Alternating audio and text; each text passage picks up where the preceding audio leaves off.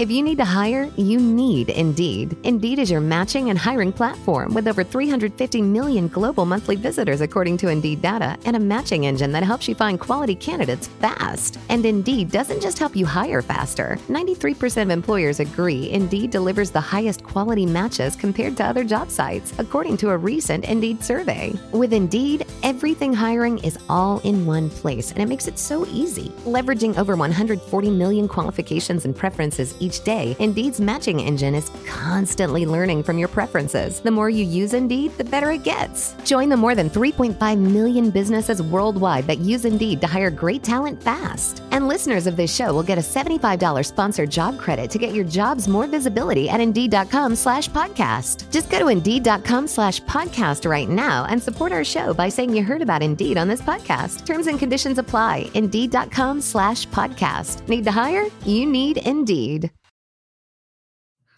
Hello, everyone. We have a very special guest with us today. So, just a brief pause here, and we'll be right back with you. When you become a mom, you never imagine your child getting an autism diagnosis. It feels like your dreams have shattered, like a framed photograph falling off your mantle, exploding into a thousand pieces. But instead of trying to glue those pieces back together, this community of moms is here to help you build a new dream, a better one. So join in the conversation as us moms talk autism.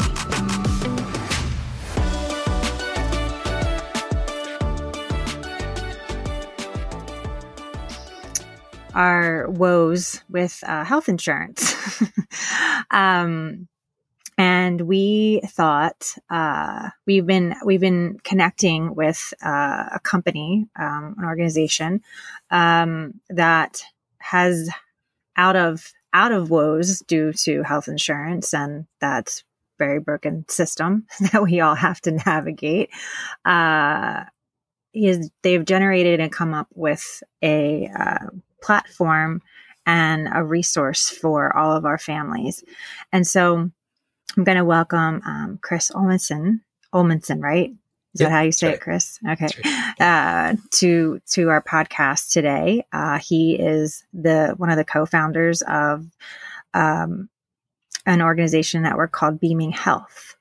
Um, and I first became oriented with Beaming Health uh, as I had joined in um, to, uh, I guess it was like a talk series, or they had a the opportunity to have a special guest on. They had Dr. Temple Grandin on, and I um, actually got really enjoyed being on for that conversation. I've attended uh, to a lot of things of her speaking engagements um, from the past and uh, have read a lot of literature uh, based around her work and her research and her experience as um, an autistic woman.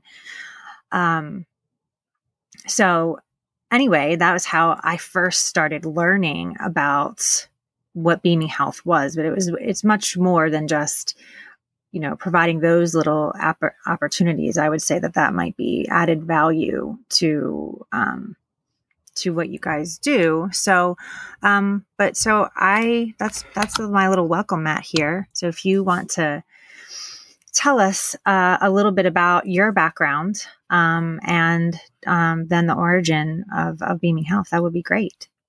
Awesome. Thanks, Jean.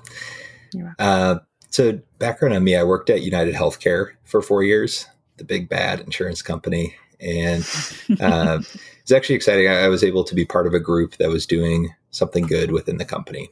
Um, so, basically, what we're doing is we were helping parents who have kids with complex needs navigate health insurance and get the care that they need. Uh, we were started when a VP at um, Optum or United um, had a kid who needed to get a like a $500 scooter approved, and it ended up taking him over 20 phone calls into United to get the thing approved. And he was like, "Oh my god, if it's this hard for me, who's literally worked at this company for over 20 years, how hard must it be for everyone else?" And a lot of these families with kids with complex needs are some of the ones who are calling the most. They're on the phone every week fighting for some claim that got denied to get approved. And he was like, we need to do something about it. So we started this group, started super small. Um, there were, I think, 10 of us to start. And we, what we did is we paired parents up with a United advisor who just got to know them, took ownership of any issues that happened, and was their one person that they could call if they had issues pop up. And what we saw was just people loved it. Like the, the key learning was that wow, like the bar is really low right now. Uh, people do not expect very much from their insurance company because they have such a history of being really, really hard to work with. And when we would give give parents someone that they could talk to and who would actually take ownership of their issue. So instead of it taking 20 phone calls, it took one and you could trust someone to actually do something.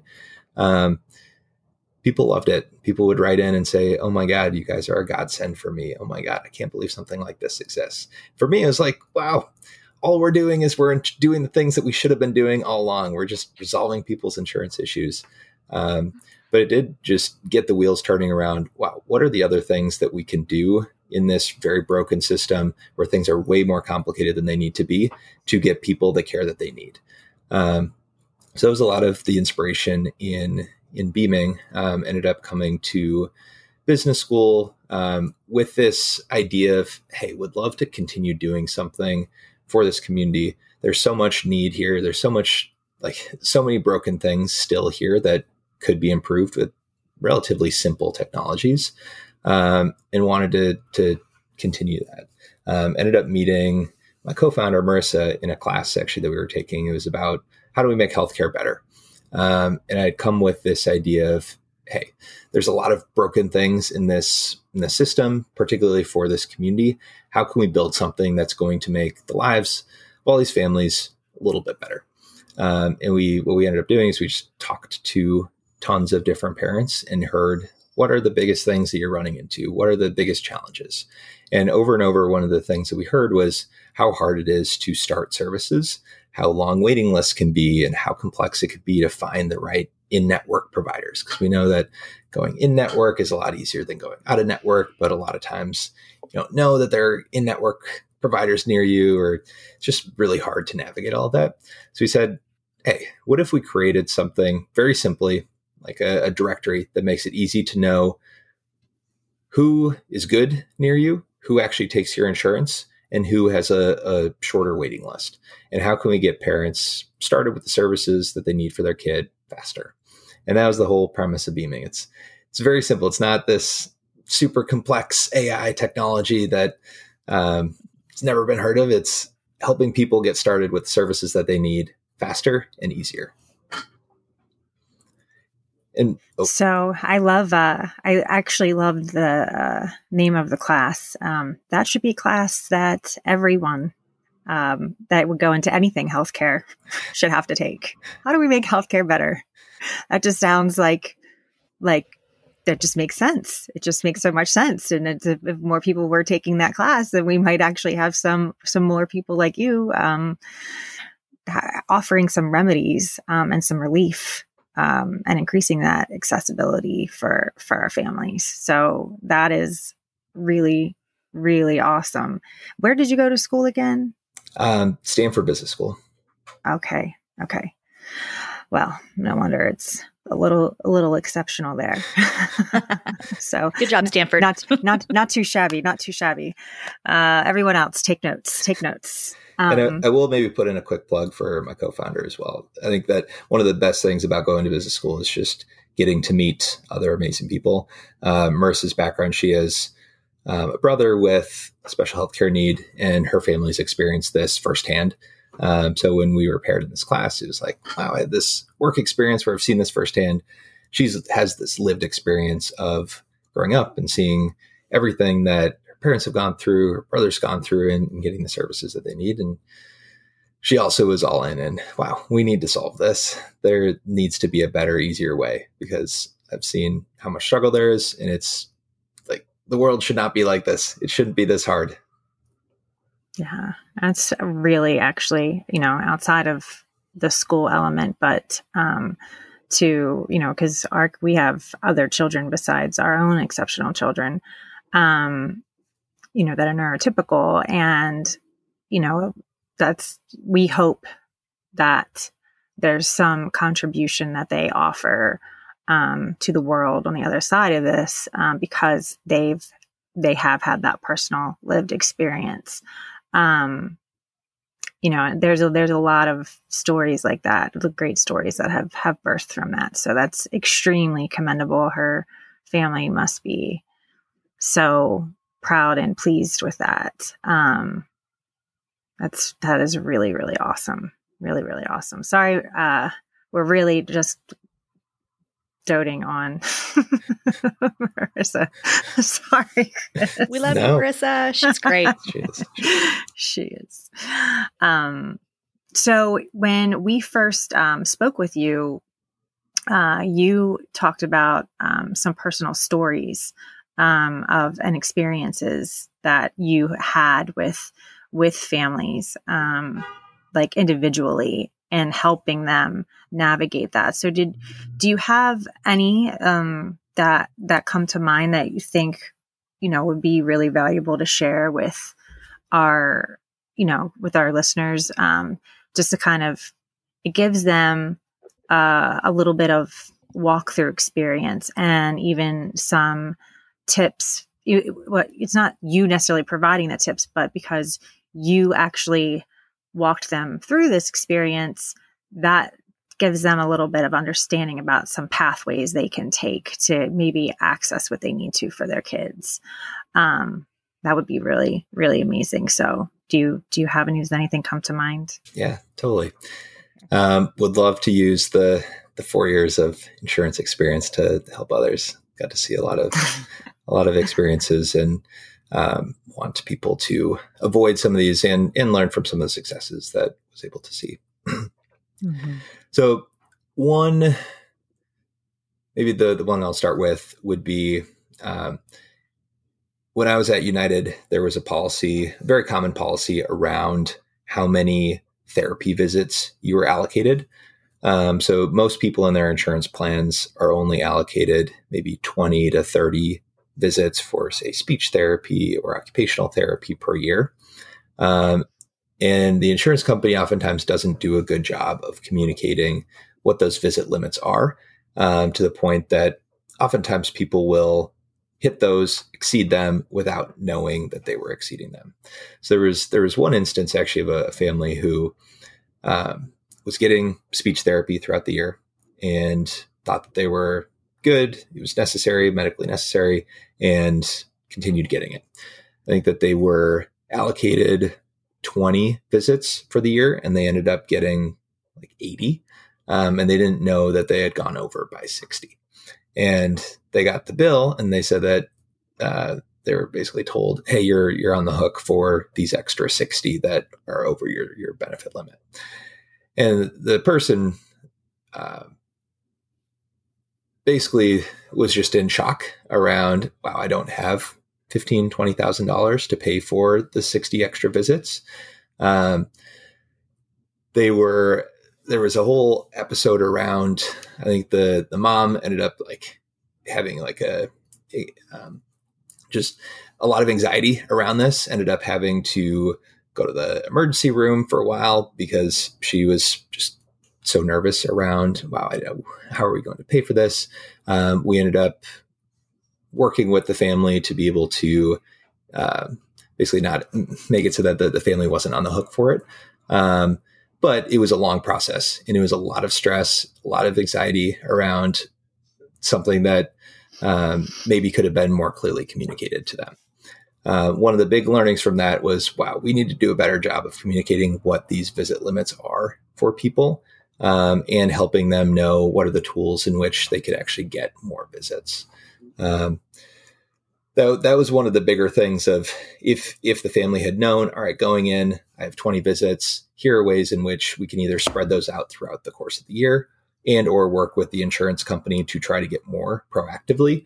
Um, it would have saved a lot of heartache. Um, so is that what you did? Did that? Did they have to appeal? Did they have to actually go through the appeal process and then then they got the authorization for the additional units. Is that? Yes, yeah. So they went through the appeal process, and there was a whole. Um, it was a lot of phone calls, um, but it was our advocates who were working hand in hand with the family to make sure that they were able, they were going to be okay. Um, so ended up the end of the story was positive, um, and it was great that we were able to um, make sure that the family was not on the hook for it. Uh, but it was super stressful. Um, I was actually just talking with one of my colleagues, and at United, they actually just made a few months ago a decision to, for many of their plans, to get rid of that therapy limit um, so that more families won't have to go through that same, same experience. Um, but it's not necessarily true across all plans. It's not necessarily true across all insurance companies. So that's a big thing to watch out for. I'm uh, glad that you specified that. so everyone's like, hey, yeah, yeah, yeah. PSA, United is limitless units on all of your therapies. no, totally. Totally. Yeah. I'd say one other big learning from that is uh, just how important it is to be an advocate. Um, like the what ends up happening is the the parents who end up fighting for the care that their their kid needs are the ones that end up um, over time getting largely getting res- uh, resolution to the issues. It's not necessarily that things are going to be paid every single time, um, but it is wrong to to assume that the insurance company is right. Um, there's a lot of mistakes that, that are made, and many times when you do call and you have you know valid arguments around what was wrong, um, they are able to, to to change things. Um, I think the the worst thing would be to accept, oh, I got this bill. Of course, like even though it's way higher than I thought it would be, they must be right because oftentimes that that really is not the case. Um, and maybe it's like a, a form of of advocacy. What I actually saw was the most effective was actually going to social media. Um, so what we found is there would be sometimes um, folks who would call in and they'd be looking for, hey, you know, I got this claim denied. I don't think it should have been denied. And with maybe not necessarily our team, but other teams, they would get kind of the bring them and roll around, hey, you know, that we can't help with that. They would end up calling many, many times. And what ended up working for them a lot of times is when they would post on Facebook or they'd post on Twitter, they'd get some sort of following. We had a specific group dedicated to tracking social media. Um, so it was really interesting to see that, wow, when people posted on social media, they got someone right away who is identifying, wow, we need to help this family address whatever concerns they have. And they would oftentimes get answers a lot faster. Um, yeah. And you mean just by going on like Facebook or Twitter? What, what do you, what was, yeah, like which those, particular platform? Those were the two that, uh, okay. at least when I was there, which was a while ago, mm. um, were the ones that that they were tracking the most. Um, I don't know what they are today, but uh, those seem maybe like somebody's making like a TikTok dance about like their insurance journey, and someone's tracking that somewhere now. I don't know. Yeah, yeah. I, I've in other um, arenas, not just how you know, not in, you know, health insurance matters, but with with other things like utility providers and stuff like that. I I have had previous experience that that when you're calling customer service and you're leaving messages or you're waiting for someone that it was just much quicker to go to social media and you know tag them in something. I, I think for us uh, for for us in our house i think we've used twitter for for that. Um, and it's mainly too because they uh, they don't also want to see they don't want out there that these negative things happened because that you know tarnishes their name their brand the their quality of whatever it is that they they're offering the public and um so that is an excellent excellent tip and it probably is something that is just not thought of and underutilized. And I, I, think it too, the reason why that happens is that when you get your explanation of benefits in the mail or you get a statement or a bill, um, there's you get all of the the disclaimers and the guidelines for the for the appeals process. So you're looking at it only from that you know bureaucratic angle which can seem really overwhelming for families. So that that is what you mentioned you know if you advocate you you may t- be a process but it, but it will yield meet results that you are, are seeking. Um, we talk about this a lot on the podcast. It's always analyzing and assessing is the juice going to be worth the squeeze? Um, because it is laborsome. Uh, is it a battle that we're, we're going to choose to pick? Is it, is it worth, is it worth picking? Is it worth fighting? Um, because the capacities, you know, for families like ours, depending on the, the, their child's needs or any even other demands in their life, they just or this will shelve it and be like, you know what, I just don't even have time for this. Um, I think the one of the things that is on their side in doing that is that you usually have a nice time span. You know, once before if there's expectation to pay you have a length of time um, if you're if you've done the initial call or touch point with the company they know that you're trying to work it out they're not necessarily then going to penalize you um, because you are trying to sort through things. Um, they're giving you grace, and you know there's a there is not this immediate turnaround. So even from the appeals process, they have a certain bandwidth of time. Um, so it's not these things just don't get resolved overnight, and they're not expected to, but it does. It is very angsty you know you you want this off of your plate you don't want this burden you don't want this thing looming over you um, it just does add this extra layer of stress for those families which then honestly it, it impairs their own health i mean yeah. it makes us sick you know yeah. we, we we we get sick over it um as you know gave the example of the mom was was in the hospital yeah i mean well, Brittney was in the hospital last year. Not because of an insurance claim, but yes. But just, yeah, you know, just we trying to, it's really hard to manage our own healthcare on top of trying to manage our kids' healthcare. And a lot of times, those people on the other side of the phone don't realize that they don't have a window into your life. They don't they're just looking at checking the boxes am i doing my job right but they don't realize what the other consequences are to these inefficiencies and lack of accessibility and denials um, how that what the trickling effect and impact is to to the families themselves it's not just it's more holistic than that it's not just about the kid or kids um, so it's very, very, very frustrating. And it can be, um, can be demoralizing too, because you're just like, this is, this is healthcare. You know, these are, you know, sometimes even down to basic human needs. Um, and it can be, uh, what is the other word that I'm searching for? Like, you know, just, the the disappointment um, just take the wind out of your sails um, and so you know that makes that can make it harder for those families to even feel the motivation to say yeah i really can't afford to pay this bill or i know this is wrong but i just don't have the time and energy right now i'm just so you know, disappointed. It's kind of, I mean, it kind of made it sound like it's a love story, but it's not.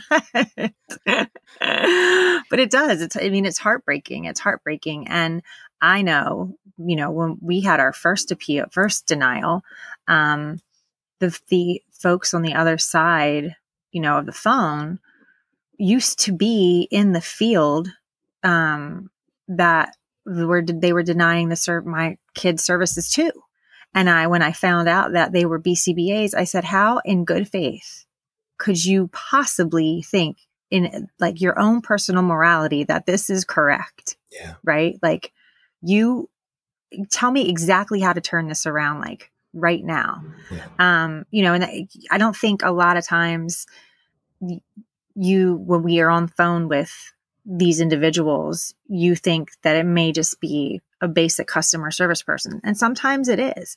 But in the authorizations departments, they actually have to have certain credentials. And, you know, there are doctors that are, um, you know, on staff of the health insurance companies that help the, that tell the health insurance companies, yes, this is a viable need. This this child needs to be authorized for services. And these are things I didn't realize until I was getting deeper into the appeals process myself. Um, you know, that I'm like, oh my gosh, a doctor is now denying that my kid needs th- these additional hours, yeah. or you know, or they don't want to authorize the the they want to they want to reduce the units, um, and in your the my clinicians are spending time trying to help me convince them, you know, a doctor. And the thing is, is those people are no longer really working in the field. They have the title, but it's like once they've walked out and not, they're not in the, those doors anymore. So I think, you know, it, it's good for people to, to know that it's not just people who are just, they're only the understanding is just the actual, you know, health insurance company it's not just the company itself. It is actually, you know, the fabric of the by design actually does have those other credential people that are you're trying to get services for your kid. Like that's what they did. They just either retired or you know decided they didn't want to you know deal with the you know in a clinical setting anymore and they moved into this kind of you know office position. And um so it can be really I have a question hard. about that actually. Yeah. Chris, uh, I don't know. I know you just you've only worked with United Healthcare specifically, right? That's that's mm-hmm. the only insurance company you've been with. But um, how does one? So let's say I am trying to get more speech therapy hours for my child. How does one get on that team or get to get access to those people? where you are given an advocate or a person that's in charge, you know, quote, in charge of your your case or your claim. Yeah. Do you have to specifically ask for that? Does someone just automatically assign that person to you? Like, can you speak on that a little bit? How does one get some help? yeah, totally. Yeah, and everything that you're saying to Jean, yeah, it's heartbreaking. It's should not be as hard as it is. It the insurance companies make things way harder than they need to be um, and it, I don't know, in seeing families interact with United on a weekly basis, it was like, God damn, like things should be way easier than they are right now. And yeah, it's, it's broken and it needs fixing.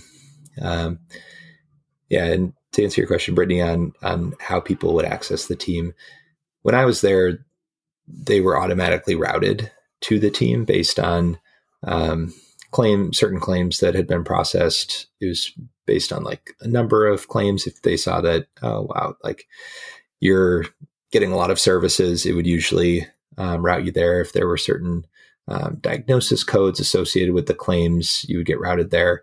Um, I, I, have not honestly kept up with the team enough to be able to know if if that's changed. Um, I, I, have heard of some people who do request to be on that team. And um, sometimes customer service advocates don't know that that team exists. So it, it's harder to get over there. Um, but it's, it's, I've literally had that happen to me. Yeah. Like, do you have like as a team or somebody who specializes? I've never heard of that. I have no idea what you're talking about. And then you talk to somebody else, they're like, oh yeah, let me connect you. Yeah. You know? Yeah. yeah. And it's, it's tough because a lot of the, a lot of the advocates, you know, maybe just started two months ago and they have no training in well they have the maybe two months of training of how to help resolve claims but there could be fresh out of high school fresh out of college and and just don't necessarily have the background or the expertise to really be able to to work through these things. There were some amazing amazing advocates who had worked at united for 20 years and everyone wanted to work with jody nazi. She was just she was the best. She knew the ins and outs of everything. And if you got with her, she was going to get get to the bottom of things. Uh, but it's yeah, it's it's oftentimes a role that um, people are in and out of, and it's it's complex. Um, and I think that it like there is a, a component of you know a lot of times the person that you're talking to isn't necessarily the decision maker, uh, but there are decision makers higher up that could you know could do more things to make to make the whole process easier. Um, and there needs to be more programs like the one that I was in, and, and just more investment in making the whole experience better, both from a resolution standpoint, but also everything that you're saying, Jean, from a just proactive. These issues shouldn't happen from the get go. We shouldn't have to go through the whole appeal process in order to get something approved that should have been approved in the first place. It should have been a easy yes, and it's hours upon hours of someone's time in which you hardly don't have very much time. Like you're you're talking about mm-hmm. exactly what you're saying. Like maybe you have a 30 minute window in between all of your kids' activities to make a phone call. And one that's not the the person that you want to be talking to, you're talking to your health insurance company. Um, but it just it shouldn't be that it shouldn't be this hard. Um, so it's, yeah, it's not a it's not a call for a good time. You, know? uh, you don't. Nobody calls their health insurance company because they're like, "Hey, I'm just uh, looking for a friend and good conversation." Um, also, if you can just pass me off to just more people too, that also I, I really enjoy that. you know, because well, the, the phone carousel is just amazing. And yeah and we are joking and yeah of course like that's not why we're calling yeah but but having said all of that this is my little my little disclaimer, you know, time of of the podcast. Wh- whoever when you are talking to people on the phone, whether they are fresh to the job, have had those 2 months of training and not a single more or you're getting that golden person who has worked there 20 years and can get things done at the drop of a hat, they're people, everybody. They're people just like we are. They they have bad days. They could have their own set of, you know, they could have their own special need child themselves. You never know. So I know it's really, really hard, but I have found personally that the more professional and the less emotion I bring into the conversation, the more effective it is overall. Now, that doesn't mean anyone's perfect at that. But if you can if you can try your best to not yell at the person you're talking to on the insurance call, even if it's been the 20th time you've been passed off to somebody. I, I have found that it's been more helpful that way. Taking really, really good notes and finding out the names of the people you're actually talking to so you could maybe talk to them again the next time you call is also something that has really helped me a lot. And the same goes for social media too. Like I think that's an excellent tip. And I, I wouldn't have even thought about doing that, but to shout out people on social media, don't be nasty about it. Mm-hmm. State the facts and, and hopefully you will be able to connect with somebody who can help you. But yeah, don't, don't start off, you know, guns blazing maybe i don't know yeah yeah totally. i i had to i had to learn to to to hone that in and dial that back no i know you? i know shocking shocking shocking very shocking um i you know and and sometimes though i there's times where i do have to come down and be the hammer by the time that i have sure, reached the 20th sure. person yeah. and i go listen i've been passed around i have had to restate this story right. and what is going on you know, this is enough is enough kind of thing, like kind of like giving them a little bit of line in the sand. And um, sure. So sometimes, you know, it's, it's just, it's, it's, it's, a little give and take. It's a little yes. give and take. Um, it just depends on you know who you're who you're talking to and how the process has been going from soup to nuts and usually you might get that person that and that's what you want to get is the person that's going to empathize mm-hmm. who understands how much you've been passed off and it's like all right it's going to be up to me yeah. to ho- hopefully help resolve this and remedy this for you to kind of streamline this a little bit so um so chris i, I want to know um what Beaming Health is doing now and maybe things maybe that are on the horizon um, that are that are being developed um, as far as how your how your website and um, platform has like is providing this services you know to to our community because this is excellent especially for probably even families starting out um, on the journey and navigating healthcare. It's a nice little it's almost like your companion um, you know, along it to connect, you know, just bridge, bridge a few gaps. So if you don't mind kind yeah. of telling us a little bit about that, that'd be great. Yeah, definitely. Um, yeah. So one of the other biggest things that I saw at United was just the, the difference in working with an in-network provider versus an out-of-network provider. Um, one, the insurance company just doesn't make it very easy to know who's in your network, and sometimes the network isn't very expansive, so you're very limited options. But there are a lot of things that you can bypass by staying in network.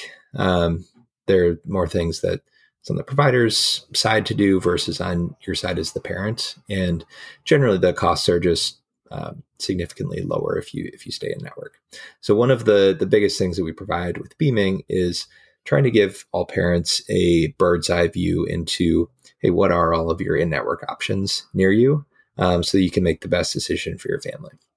A lot of times you might call your insurance company and they give you hey here are three places you can go.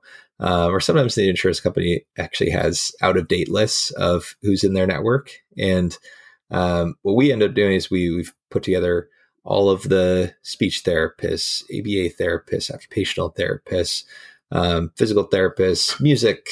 Uh, like I think we have 40 different services on our site, and you can search for them, and you can actually filter based on your insurance company to figure out, all right, who are the different providers in my area, um, and then within each of the providers, you can see what all of the the reviews are about them. So we accumulate Google and um, Yelp, and then we also have our own beaming reviews with the hope of consolidating everything that everyone said on the internet. We know that reviews don't necessarily tell the whole story. Oftentimes, reviews can be written by people who are either really angry or really excited um, about a about a provider. Um, so it's you get fewer of the the middle ground, but it's it's a data point. Um, and what we've done is we've just accumulated as much information as we can about each of the providers to try to help families make the right decision for their family and at least have this bird's eye view into who exists so that it's not just, oh, my friend told me about this one provider, but they have a 12 month waiting list. So I guess I'm waiting for 12 months.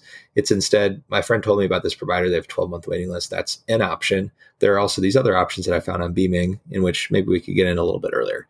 And now it's a decision making process of, of who you end up going with.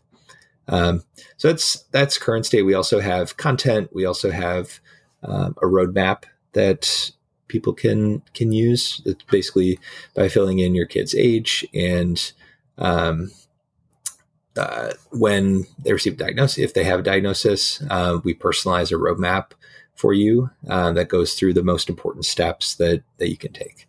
Um, and really, what we've tried to do is, is by working with clinical professionals, but by working with parents, by working with social workers, advocates, we've put in there what are the most important things that you can be doing right now.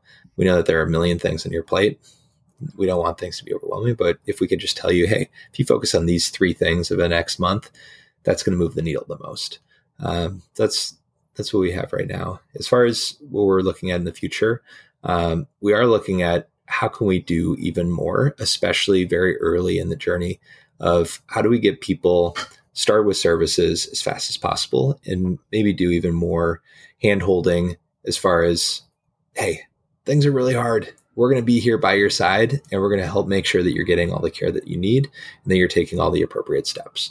Right now, everything is self service um, where you can go on and access everything by yourself. But we know that sometimes you just need someone to talk to. You need someone who's been through it, who's able to empathize with you and is able to walk you through some of the things or t- and talk talk you through the things that just might be more complex.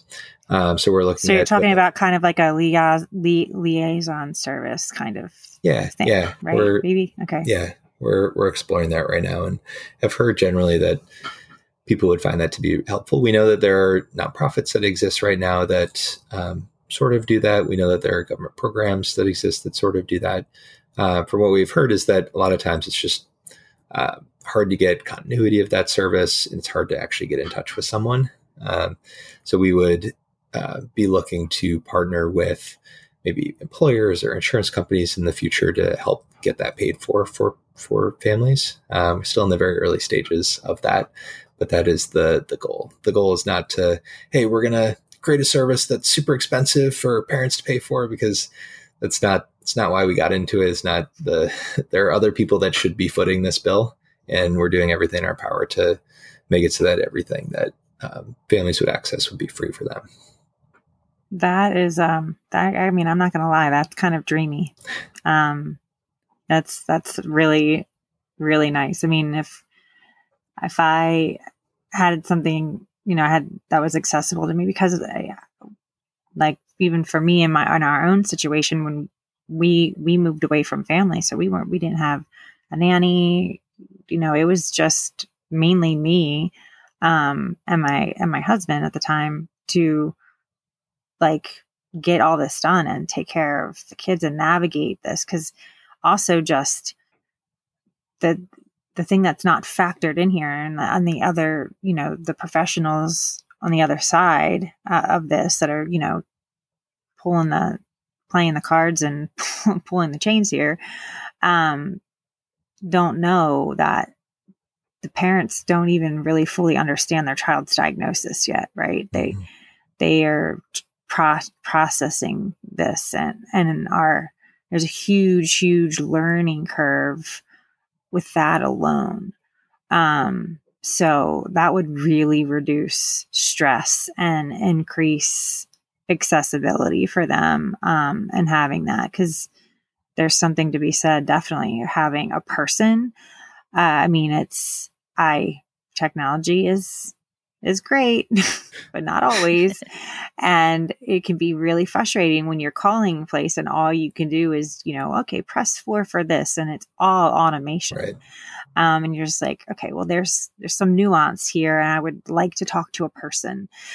can I talk to a person? Is there a person that works in this place? Um, so that would be that would that would be amazing.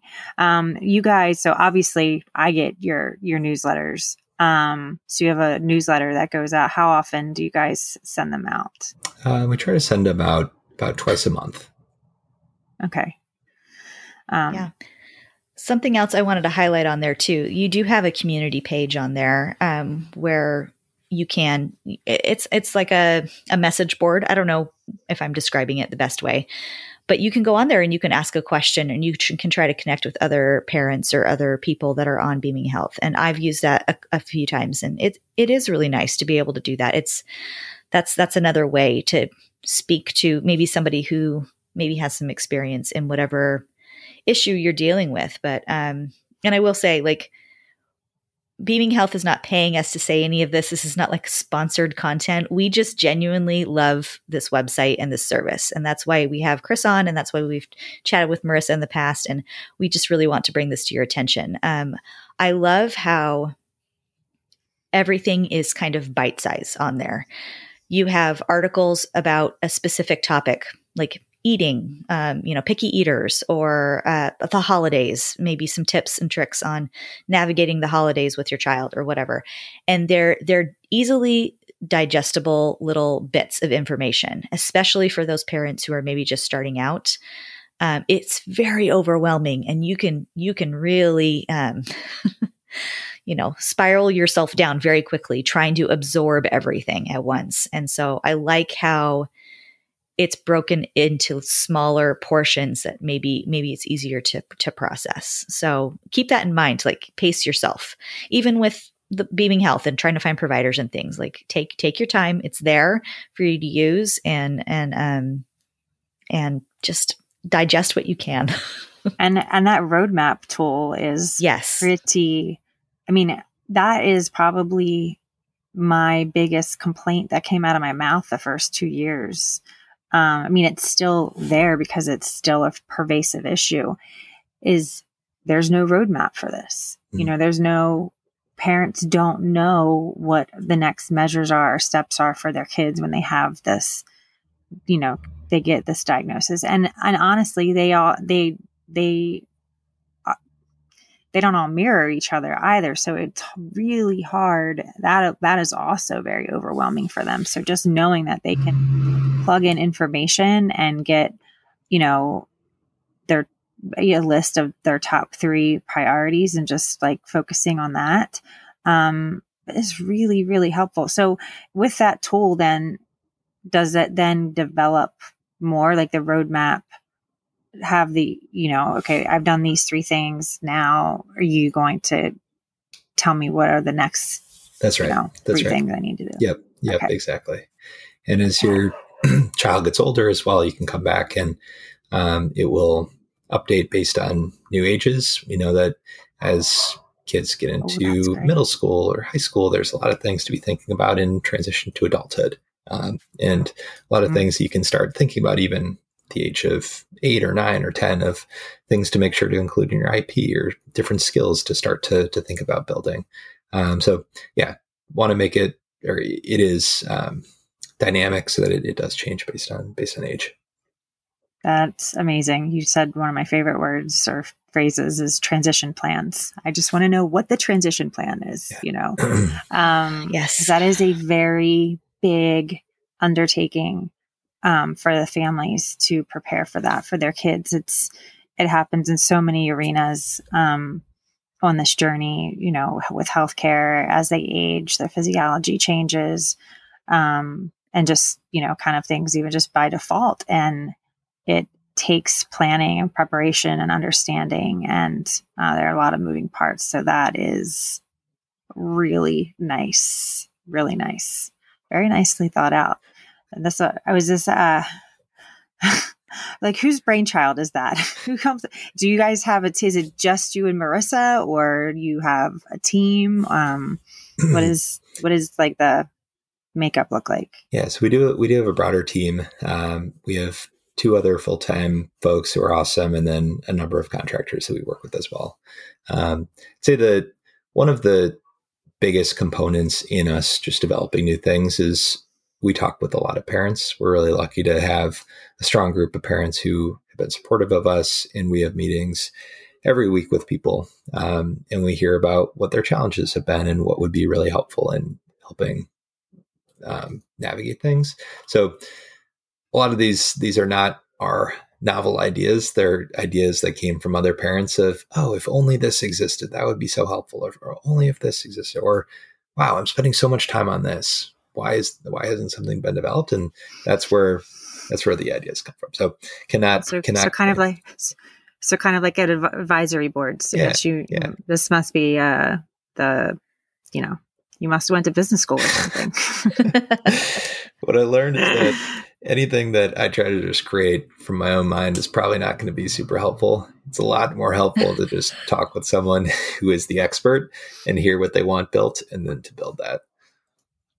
Very smart. Um, so wise. But, but, you also might be selling yourself a little short there, but I, yes. I that is very humble and uh, respectable to, to say. And honestly, a lot of people in any many industries should probably be be doing that because that's how you figure out how you can best serve people. So um, I didn't know that. That's awesome that you have that. I, I literally was um, that was a request that I had with one of our cl- clinical providers. As I said, you guys have you you're popping up new clinics everywhere. You know, you have this these these teams, these regional directors. You have all you're doing all of these things to create more efficient, but you're not serving the families.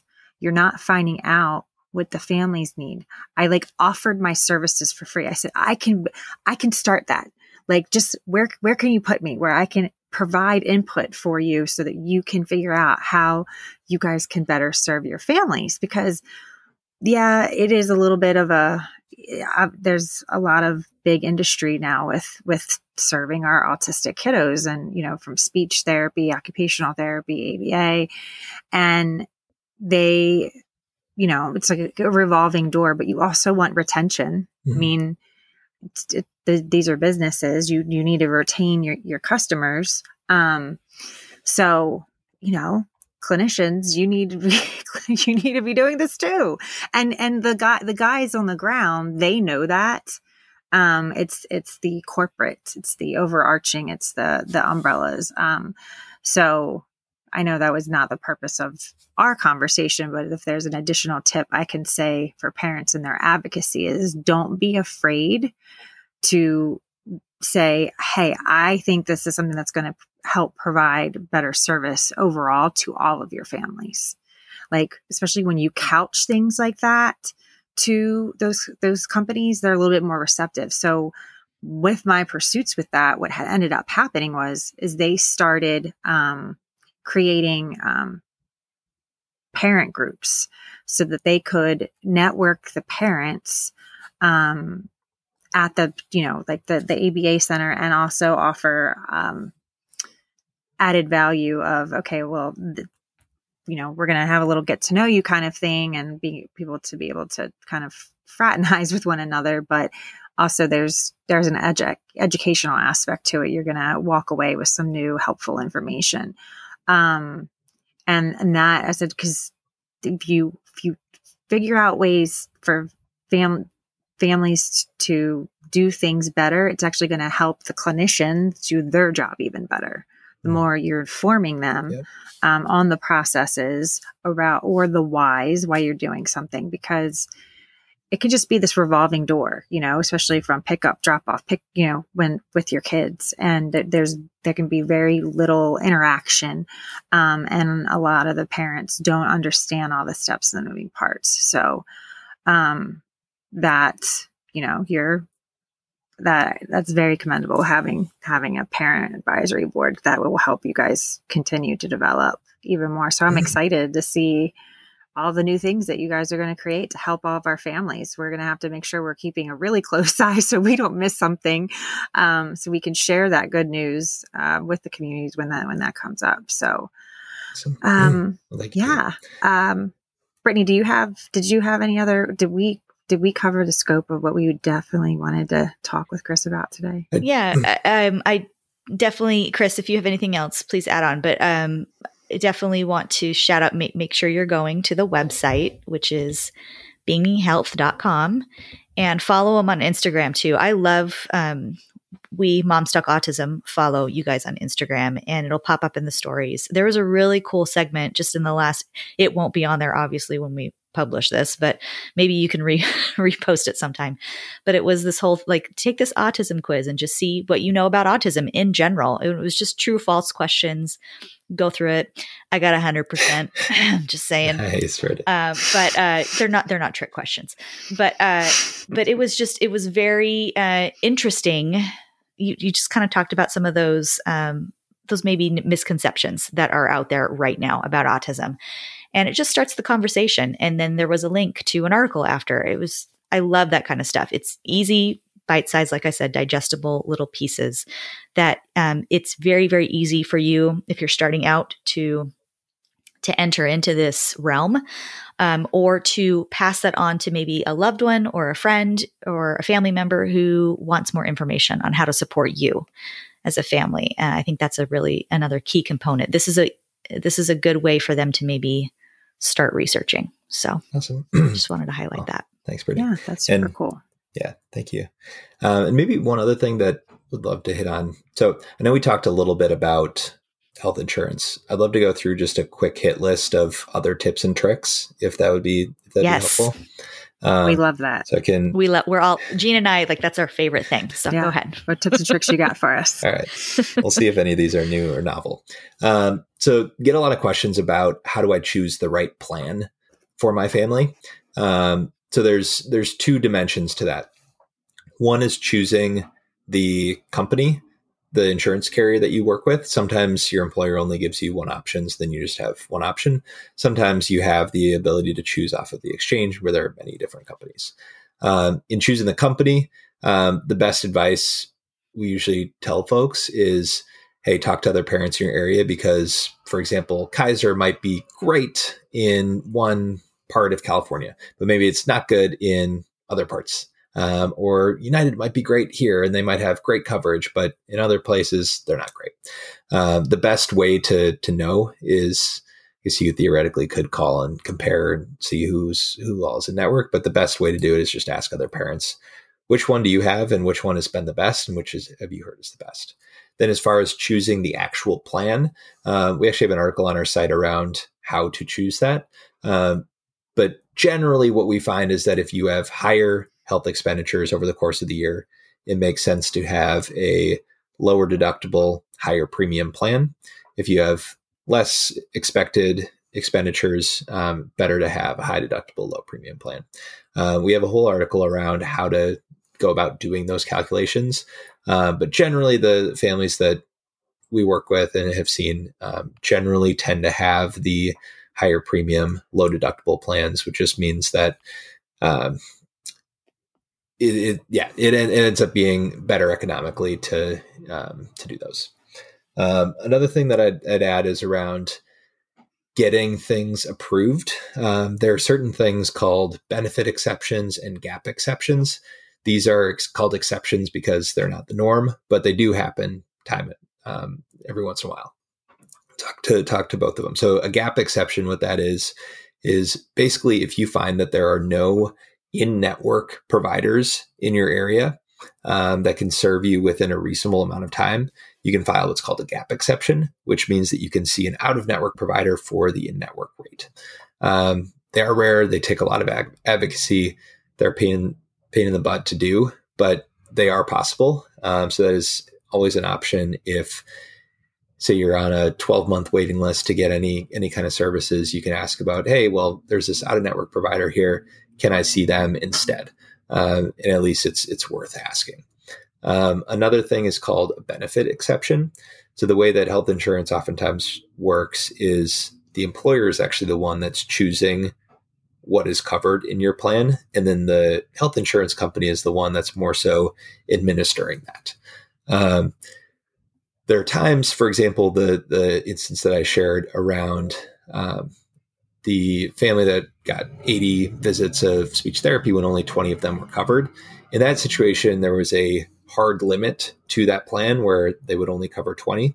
What they ended up doing was going back to the employer and said, "Hey, can we actually cover this for one of your families? This is a situation. This is why we think it should be covered." And the employer ended up saying, "Yep, sounds good. We're going to cover that.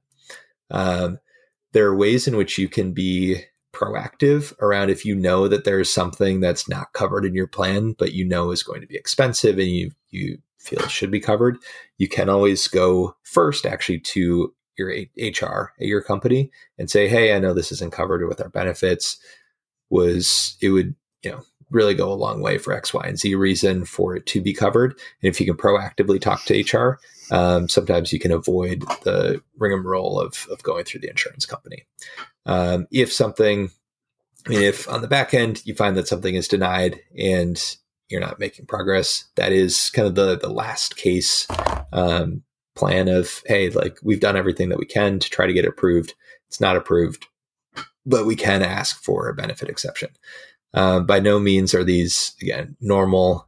They take a lot of work, a lot of advocacy, uh, but they they are there as uh, this kind of like last ditch effort. Um, the last thing I'll say is around just the in network piece. Um, there are a lot of things that are avoided, like I mentioned earlier, if you go to in network providers. Um, a lot of times it's really difficult because maybe the in-network ones have long waiting lists, or uh, maybe they didn't have as high of reviews. Sometimes they do, sometimes they don't. But there are just uh, like truthfully so many benefits of staying in network of just the claim submission process. If you go out of network, it's on you to submit claims, and none of us have experience in how to submit claims. Versus if you stay in network, provider does it on your behalf and they're taking taking on the burden of doing prior authorization, submitting claims, and making sure that those go through. So as much as we can, figuring out, all right, is this provider in my insurance network from the get go, ends up avoiding a lot of a lot of issues down the road. But know that that's not always fully realistic. It's it's always hard also when you get a recommendation from someone else that says, "Oh, you have to go to this provider. They're the best." And then you figure out they're not in your network. It's kind of like, "Oh, what do I do?" Like oh, I want to so see them choices. Yeah. Yeah. Um, Such a letdown. Yeah, exactly. But there I'd say the there are uh, by being an advocate, you are able to um, at least let your voice be heard there's a chance that they're you know going to be helpful. There's a chance that they're not going to be helpful. And definitely get what you were saying earlier Jean about wow it's like it's just energy depleting. There's just so like i have limited amount of energy and do i want to spend it on this? So there there could be something to picking your battles and is the $15 claim going to be worth two hours of my time? Maybe not. But is the $200 claim going to be worth it probably. Um, but it's it's not a fun process. It needs to be like there needs to be drastic improvements in the health insurance space because it's just it doesn't set families up for success. Um, and I am hopeful that there are going to be groups that continue to sprout up that just make things easier and instead of also being reactive to oh let's just make it slightly easier for someone to resolve things um, there just needs to be more work done and making sure that these things don't happen from the get-go and yeah i am hopeful I, that I that agree. things will that things will improve for the better sometime in the future uh, but well, i'm glad somebody is I'm a little pessimistic about how you know it's all it's all going. Um, it's just not. I mean, we. I I actually now my mother in law helps me out um, significantly with with the health insurance because it's just such a bear. Yeah. Like everything, she's has OCD. She's extremely prudent. Um, you know, I because I can say I probably a lot of families this happened, and I'm going to make this statement because I think you know, it might make some other people feel seen and heard is that when COVID hit, you know, the, what we were shouldered with, uh, we were, was even more. The load was even more. And so all of those little extra things that I was doing, making sure, you know, I was holding the insurance companies accountable. I was holding the providers accountable. I couldn't do it to the detail I was doing it before. And so I kind of just had to, eyeball things, size it up and been like, well, as long as we're not over the out of pocket or, you know, or the, the copay isn't totally incorrect, I'm just not going to worry about it. I had to say, I could, I know these bills aren't, I know, I know these aren't correct, but I literally can't take this on right now because I have so much else on my plate. Yeah. Um, but my mom was like, oh no, um, I'm going to do that. uh, and I, she's like, are you okay with me doing that? And I said, Absolutely. I mean, I mean, I so I have my own liaison, and I'm very blessed. uh, who who helps me do those things? She she measures things up against the website, um, and there's a lot of things that don't make sense. There'll be, you know, it'll say on the website clearly, you know, about even a medication. Yeah. You know, well, they don't that they don't cover that. Well, when I go to the pick it up from the pharmacy, they are they're covering a little bit of it or now and it says oh well it doesn't go towards your your out of pocket or your your deductible. Well when you go on the website right now temporarily it is applied to my deductible. So it's like it's they're not even applying things the way that it states that they would do it yeah. in the policy. Yeah. Um, and so it sometimes it's a gamble, and sometimes you're like, well, I know they did this wrong, but this works out in my benefit, so I'm just not going to say anything. Um, we are all guilty of that, and I am not gonna, you know, I'm not gonna lie. But I just, you know, so I think that makes it even that much more confusing because it kind of is like, it's like, well, I thought the sky is blue, but apparently it's green. You know, it's um you know, you kind of you're you don't really know if you can't really trust it. And so that's really hard to keep that yeah. positive yeah, um, collaboration and communication with the other people and the others like was you just like you can't really trust it and I, that's why i said when we did our insurance um, episode which actually published this week you know the the first thing i learned was it's their job to say no. And once mm-hmm. you've accepted that, you're going, you, you know that the, the no's are going to come.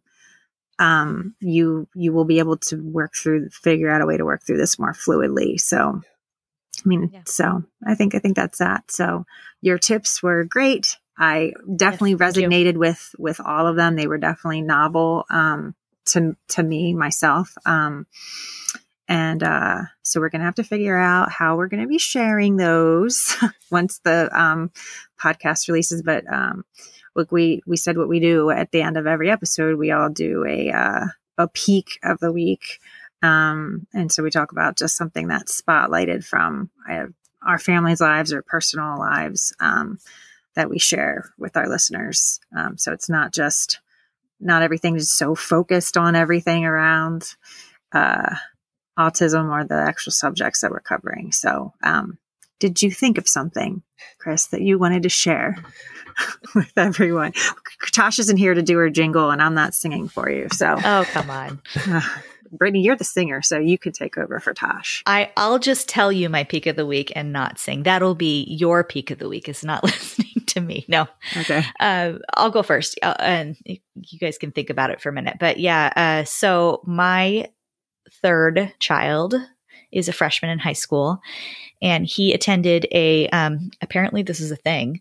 They have these distance running uh, fiesta carnival like they call them like fiestas and carnivals and like uh like I don't know, like they're they're like a celebration of distance running, which is not my thing, uh, but he loves it, and so it's just all distance running, like long, longer uh, races around the track, and he participated in that. This is his first year doing it, and he had he comes from a large high school that um, does quite well in track and field, and uh, he was the only person on his team to get on the podium twice um, during all the races. And so when you get on the podium, you get a t shirt.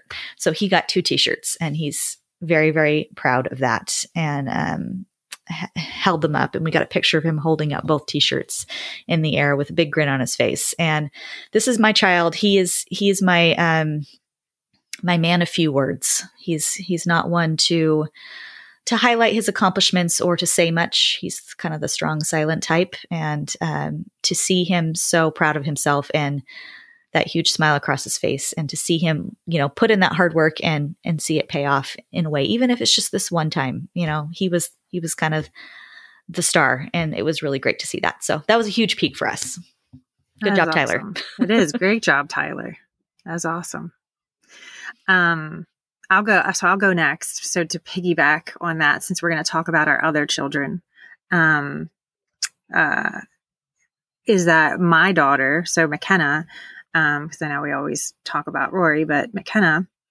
got her letter um, sent home that she got accepted into um, the GT program. So now she's in the gifted and talented program. Um, so starting second grade, she'll be taking uh, gifted and talented uh, English and social studies and uh, it's just interesting because it's like you were that's a real like it jumps out um, of how my kids are really on two opposite ends of the spectrums here um, you know with their with their educational journey but we're super duper proud of her. Uh, however it's questionable. She said um, what does uh, gifted mean.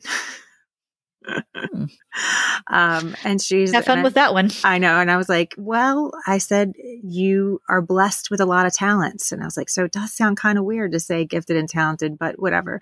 She just, she hasn't fully embraced, uh, what that actually means. She just, she's like, does this mean I'm going to take am I going to be in different classes? Am I still going to be in second grade last year? She has a, next year. She's just so, she's a lot of and she's very inquisitive about her own accomplishments. So I think it's very funny and cute.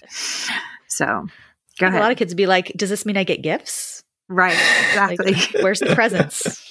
yeah. Oh, that's yeah. awesome, Jean, and um, yeah. congrats on that. And Brittney, congrats also on um, your son.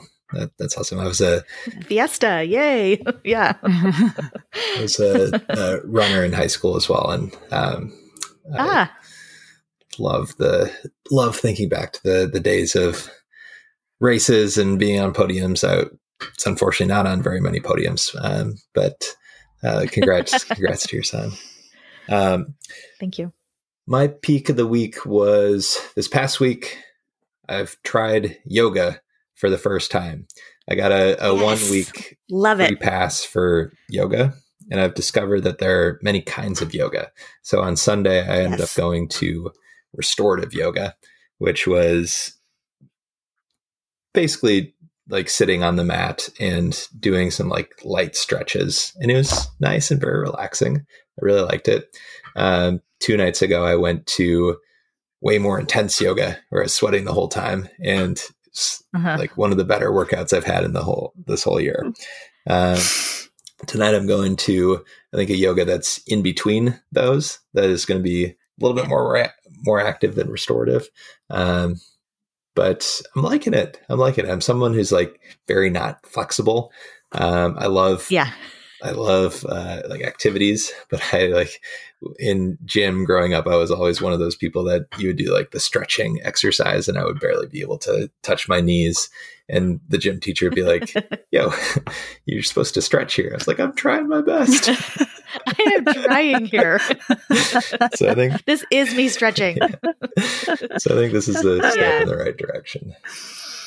I love it. I love yoga. One of my dear friends owns a yoga studio very near my house, so I get to go often. And um, there is very, very levels of yoga. You can really, there are things and muscles and positions and parts of your body that you will feel after that you did not know existed if you are in those more intense classes. So good for you for trying something new.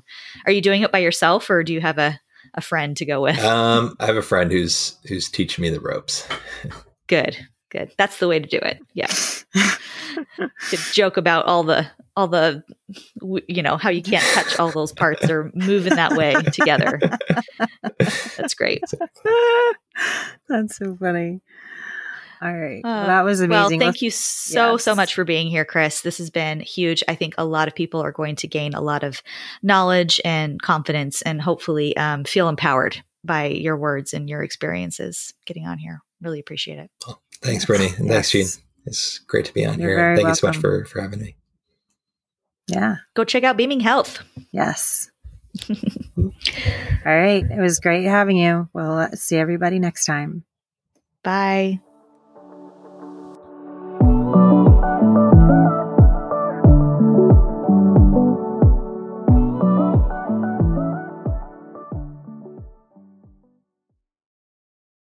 For the ones who work hard to ensure their crew can always go the extra mile, and the ones who get in early so everyone can go home on time, there's Grainger, offering professional grade supplies backed by product experts so you can quickly and easily find what you need.